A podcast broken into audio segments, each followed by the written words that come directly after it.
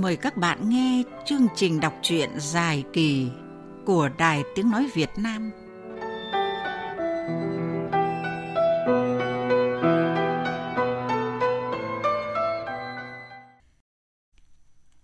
Các bạn thân mến, liên tục các bài báo phản ánh sai sự thật, tố cáo Quang Thiện đã khiến cho dư luận bàn tán xôn xao.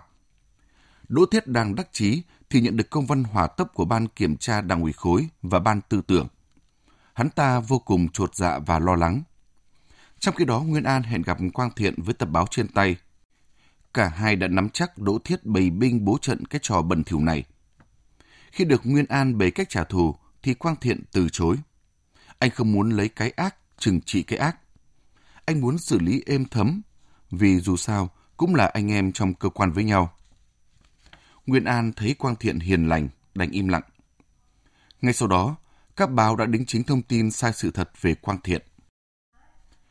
Qua giọng đọc phát thanh viên Minh Nguyệt, mời các bạn tiếp tục dõi theo diễn biến tiểu thuyết Sóng độc của nhà văn Trần Gia Thái.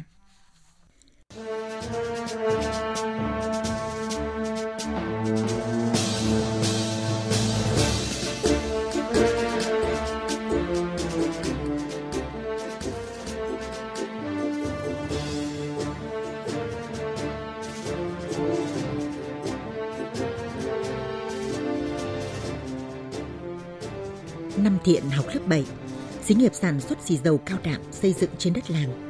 Thanh niên thành lập tổ bốc vác, vận chuyển nguyên liệu cho xí nghiệp. Xe hàng về khi là bao đỗ tương, khi là bao muối, khi là bao carbonat vác từ xe ô tô chất vào kho. Mỗi bao 1 hào, đếm bao trả tiền. Thiện xin cùng làm, mọi người cười ồ lên. Mỗi bao 50 cân, mày có vác được không? Làm sao mà Thiện vác được? Đứng ngoài nhìn họ kiếm tiền mà thèm. 2 hôm sau, Thiện làm tổ bốc vác giật mình. Thiện tháo lấy 4 vòng bi từ các guồng nước hỏng vứt chỏng trơ ở sân đình, làm 4 bánh xe, ghép gỗ và tre làm sàn, lắp 20 4 bánh vào là thành xe kéo. Một mình Thiện chất 2 bao lên xe kéo vào kho ngon ơ. Tổ bốc vác mời ngay Thiện vào tổ trưng dụng luôn phương tiện cơ giới hóa này, sau đó làm thêm 2 chiếc xe kéo như thế nữa. Nhàn tênh, chả ai phải vác. Thiện có tính thích cái gì thì đam mê, làm cho kỳ được. Từ bé, bố đã gieo vào đầu Thiện tính tự chủ, tính quyết tâm. Người ta làm được, thì mình cũng làm được. Ông đóng giường, đóng bàn, đóng thuyền. Ông đạp xích lô, ông dựng nhà tre, ông đào ao thả cá. Người ta làm được thì mình làm được, đơn giản thế thôi. Thiện rất phục bố, anh ngấm lời ông dạy. Bố là gương cho anh, không có gì mà không làm được, miễn là phải thích, phải quyết tâm. Cho đến sau này, vào nghề báo chí, truyền hình, cần làm gì, định làm gì, Thiện lại đưa phương châm ấy ra như một cẩm nang cho kỹ năng sống. Người ta làm được thì mình làm được. Dự liên hoan phim, thấy người ta đoạt huy chương vàng, huy chương bạc, tò mò tìm xem tác phẩm của họ. Họ làm được, sao mình lại không làm được? Thử xem sao. Thế rồi năm sau, phim của Thiện cũng được giải thưởng. Đọc truyện hay, thơ hay, xem phim hay, phục quá, biết bao giờ mình làm được như thế. Rồi mạnh dạn thử sức, khó không nản, hỏng viết lại. Người ta làm được, mình cũng làm được. Cuối cùng, cũng có thơ, có chuyện đăng báo, in sách, có kịch bản dựng phim, lại còn được giải thưởng nữa.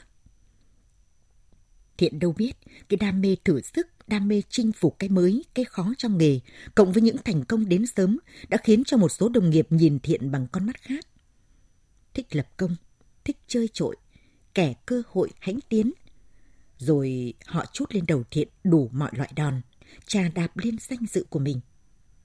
Thiện chấp nhận, coi đó là những trả giá cho cái đúng, cho lẽ phải, cho chân lý, cho sự phát triển. Thế nhưng Thiện không thể nào chịu nổi khi những hành động mất nhân tính lại làm tổn thương đến bố mình. Không, không thể được. Đúng là họa vô đơn chí, Thiện bị chảy máu dạ dày phải cấp cứu vào viện. Khám xong, bác sĩ làm thủ tục cho Thiện nhập viện ngay. Ông Khiêm vẫn còn đang điều trị, bệnh tình xem trường thuyên giảm chậm. Dự án mở lớp bồi dưỡng truyền thông trong kỷ nguyên số, hợp tác với phân viện tuyên truyền và khoa truyền thông của trường Đại học L, Cộng hòa Pháp mà Thiện được giao làm đầu mối phối hợp vừa mới khởi động. Bác sĩ bảo anh bị đau cấp, nếu không điều trị một lần cho dứt điểm để nó thành mãn tính là rất nguy hiểm. Mặt khác, nguyên nhân của nó lại xuất phát từ việc thần kinh căng thẳng, làm việc quá tải, suy nghĩ nhiều, stress nặng. Xử lý cầm máu chỉ trong ít ngày. Điều quan trọng họ yêu cầu vào viện là anh phải được tĩnh dưỡng, nghỉ ngơi, giảm áp lực. Quang Thiện phải tuân thủ. Anh báo cáo với cơ quan là nghỉ phép mấy ngày, chăm bố đang nằm viện tỉnh. Không một ai trong cơ quan biết Thiện đang cấp cứu ở viện. Nguyên An thống nhất với Quang Thiện cách xử lý công việc là trong thời gian Thiện điều trị, mọi việc liên quan đến kiện tụng Nguyên An đứng ra nhận trách nhiệm giải quyết. Sốt ruột, Thiện gọi Nguyên An để hỏi thăm tình hình. Bao giờ cũng nhận được câu trả lời, chưa có thông tin mới. Nói chung là tốt, vẫn ổn mà. Không chịu đựng được hơn nữa, nằm viện được 5 ngày, Thiện nằng nặc đòi về điều trị tại nhà.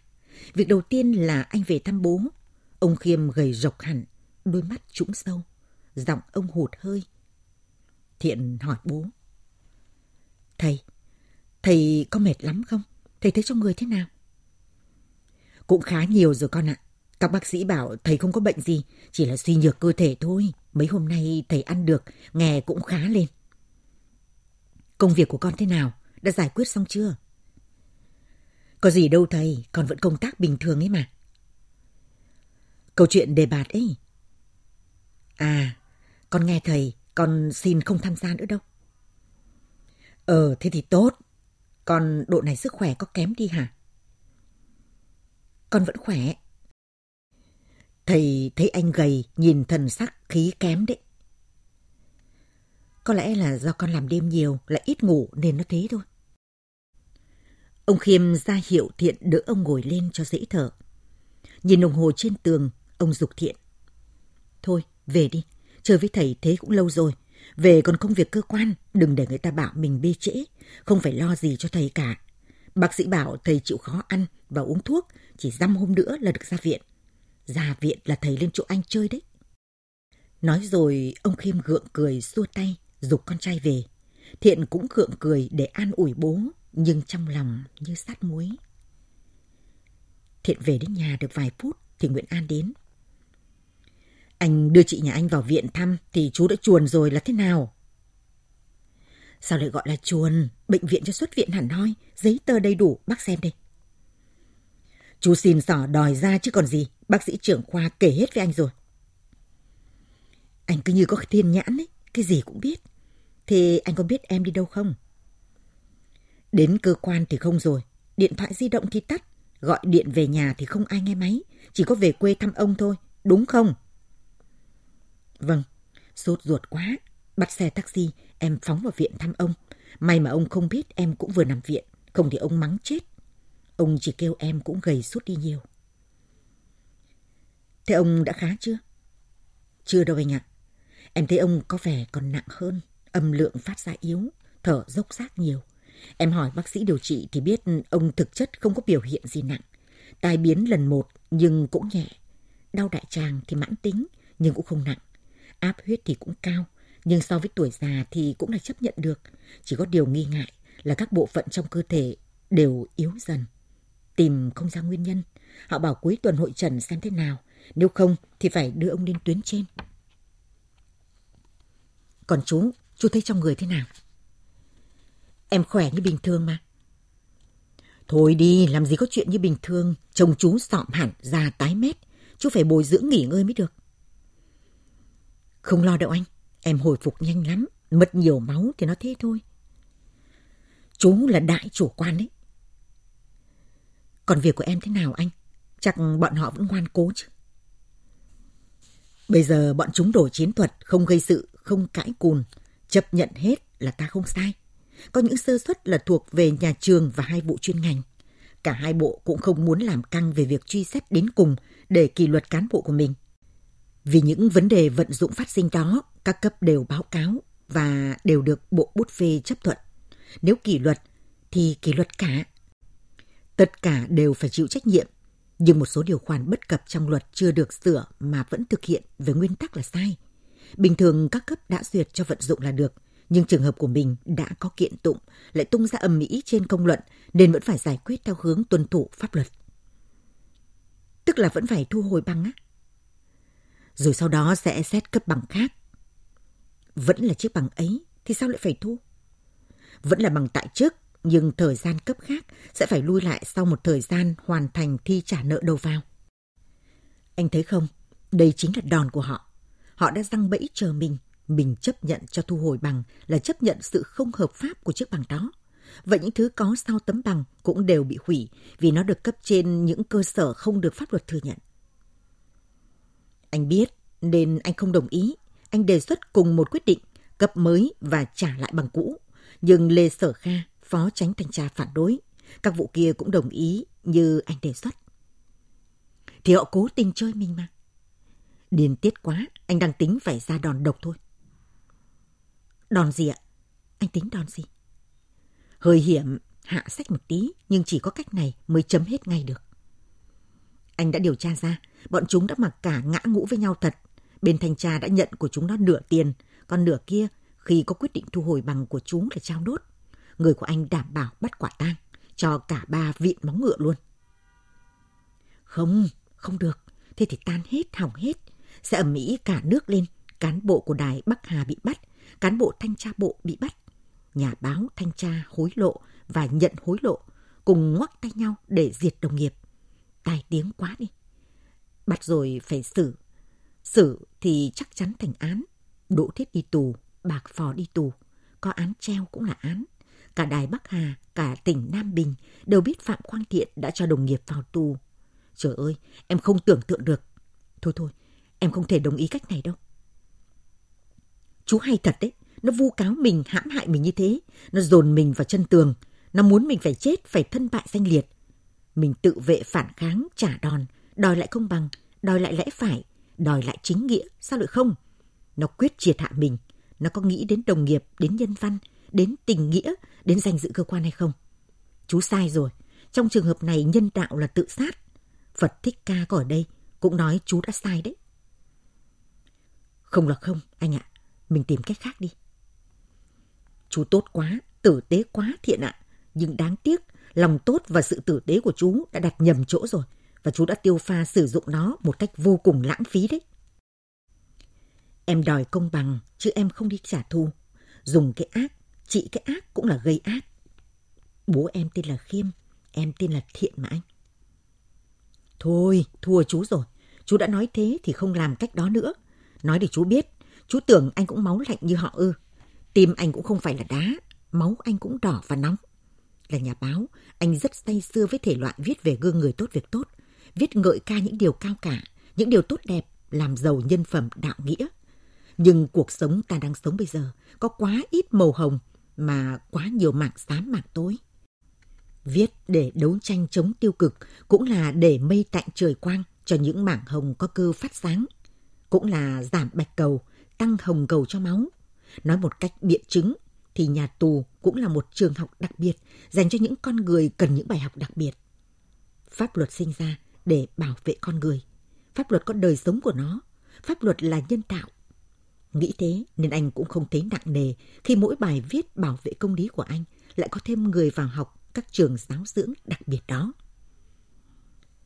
Em hiểu, anh đã làm tất cả vì em. Em vô cùng biết ơn vì điều đó. Em vẫn giữ quan điểm là không xử lý vụ việc theo hướng ấy. Anh chiều em nhé. Rời chẳng chịu đất thì đất phải chịu rời. Giờ chú cho anh biết cách tính của chú thế nào. Quan trọng nhất với em bây giờ là sức khỏe của bố em, còn mọi thứ để sau hết. Anh giúp em củng cố tiếp hồ sơ cho báo chí chính thống và làm sáng tỏ để Bộ Giáo dục và Đào tạo biết rõ chân tướng thủ đoạn của đám người xấu kia. Em chỉ cần thế thôi. 16 năm rồi em chưa biết nghỉ phép là gì. Em sẽ xin nghỉ phép năm nay và xin tạm ứng phép sang năm để vào viện chăm sóc bố em. Trước đó em sẽ lên Hà Nội. Chú định làm gì? Gặp ai? Anh Hoàng Minh á? Em sẽ báo cáo ông anh sau.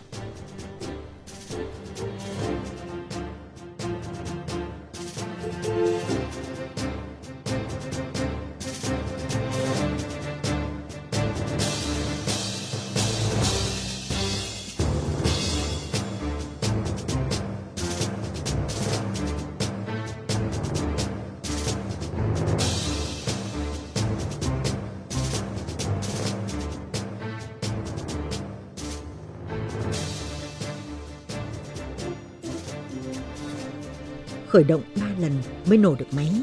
Ra khỏi con phố nhỏ, Thiện phóng xe theo hướng Văn Miếu Quốc Tử Giám về nhà người bạn ở Làng Triều. Đi được chừng dăm 7 phút thì xe lại chết máy, không tài nào nổ máy lại được. Kiểm tra ra thì hết xăng. Vặn nước xăng phụ đi được một quãng thì xe dừng lại. Thiện đành phải dong xe máy đi bộ. Trời mỗi lúc mưa mũi to, đèn đường lờ mờ, gió thổi càng dữ. Rét và đói. Hai bên đường các nhà hàng đều đóng cửa.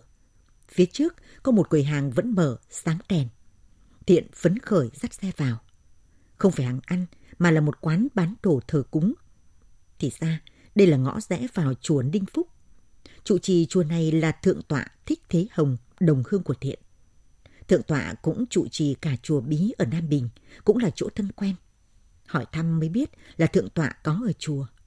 Mừng quá, Thiện vào gửi xe ở nhà chùa rồi nhờ thượng tọa cho chú Tiểu đưa mình về nhà bạn. Gặp Thiện, thượng tọa mừng rỡ. Đúng là cơ duyên, chiều nay tôi vừa nhắc đến bác xong, bác Thiện đi rửa mặt nước nóng cho ấm rồi dùng cơm chay với tôi. Vừa xong khóa lễ muộn, tôi cũng chưa cơm nước gì. Cảm ơn thầy, may quá, có thầy ở nhà, tôi chỉ gửi xe, rồi nhờ thầy cho người đưa về Làng Triều gần đây thôi, mấy anh bạn cũng đang chờ cơm ạ. Thì bác Thiện uống nước dùng oản, chuối, thụ lộc Phật đã, muộn thì cũng đã muộn rồi, đi đâu mà vội. Lâu lắm tôi mới gặp lại bác Thiện, những việc của bác trên báo tôi biết cả. Đầu tháng nhà chùa vẫn có sớ kêu cho bác Thiện đấy. Ôi, được thế cơ ạ, tôi cảm ơn thầy nhiều. Rồi Thiện kể vừa ở đâu về.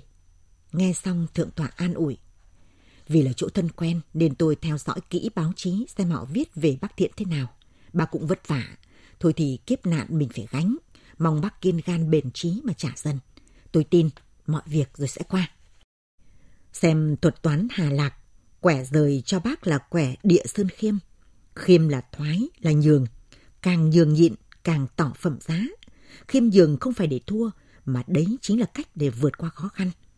Của Phan Bội Châu ví quẻ này như đò đông, nhường mọi người lên trước, mình lên sau cùng.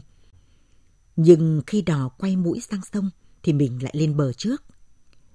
Khiêm còn gọi là đất và núi. Tính nhu thuận bao dung của đất và tính cao rộng, trọng hậu, tĩnh, ngừng của núi. Còn tiềm ẩn trong quẻ khiêm là quẻ lôi thủy giải, là biết cách giải tỏa, giải tán những vấn nạn. Tôi tin bác sẽ vượt qua. Thiện cũng nói về dự định của mình cho thượng tọa hay.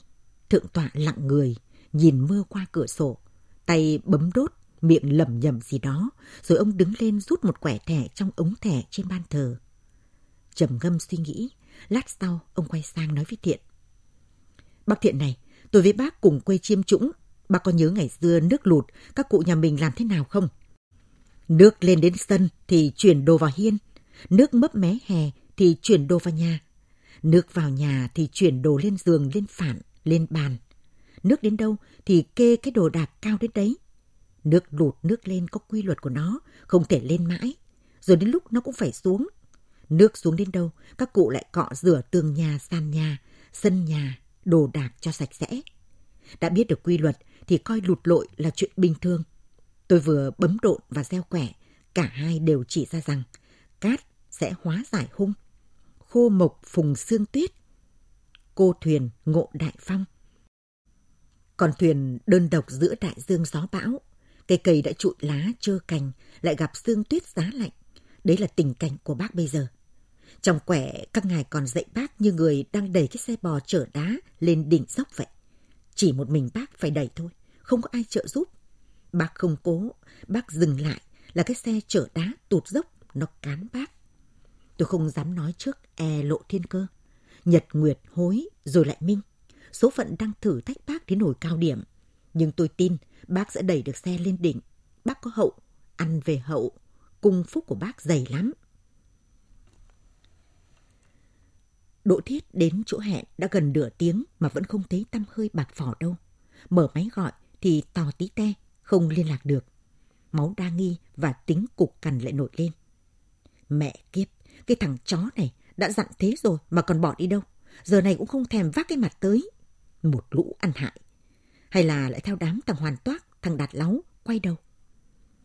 Thiết rút máy ra, định gọi thêm lần nữa thì đã thấy chiếc Honda đèn vuông màu xanh lơ vè vè nổ máy lao thẳng vào sân nhà hàng. Tóc tai bạc phò dựng đứng. Mẹ cha nó, suýt đi ăn bánh ô tô, em phóng như điên ấy, vượt cả đèn đỏ. Xin lỗi đại ca, em đến muộn tí. Sao lâu thế? Anh lo xe cộ làm sao? Sốt cả ruột với thằng em. Em thấy nói có thông báo của ban tư tưởng, lệnh cho báo chí về dừng vụ này, nên em vòng qua văn thư đài, tìm photo nhưng không thấy văn bản. Lại phi đến mấy tòa báo mới mượn được thông báo tuần đem photo. Sao không điện cho anh? Máy hết pin tối qua quên sạc. Cái bản của đài anh đang cầm đây, cả báo phản hồi nữa. Mẹ kiếp bọn này, trở mặt nhanh như điện ấy, toàn một lũ nhát cáy. Cấp trên mới ho một tiếng mà đã xóm ra quần rồi. Cụ thể ra sao? Có làm khó mình không anh? Khó thì chơi khó, sợ gì? Đầy báo mới với tài liệu đây, chú đọc đi. Từ từ đại ca, cho đệ uống cốc nước đã, gạt chết mẹ. Thì uống đi, làm cốc nước cam cho nó mát. Thôi, em uống la vi thôi. Bạc phò chẳng cần rót ra cốc, cầm chai tu, vừa mở tài liệu vừa thở gấp gáp.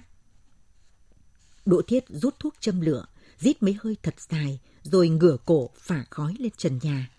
Chán nhăn, mày nhíu.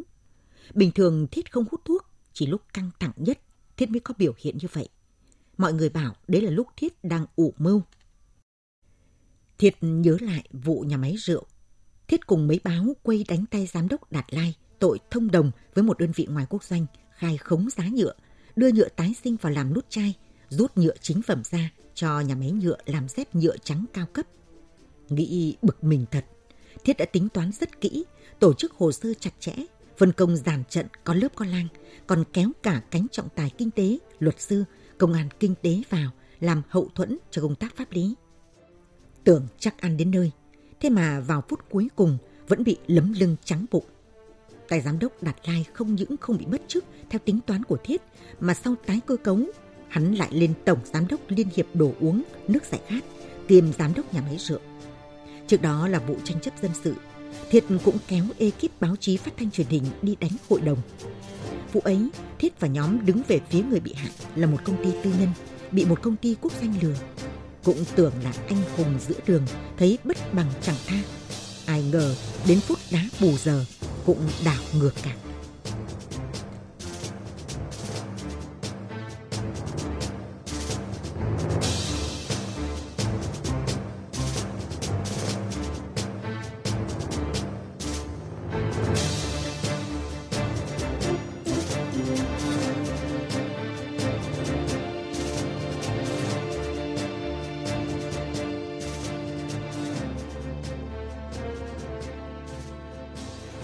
Liệu Quang Thiện sẽ xử lý như thế nào cho hợp tình hợp lý?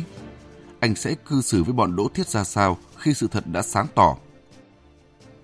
Diễn biến câu chuyện tiếp theo như thế nào? Mời các bạn tiếp tục đón nghe tiểu thuyết Sóng độc của nhà văn Trần Gia Thái.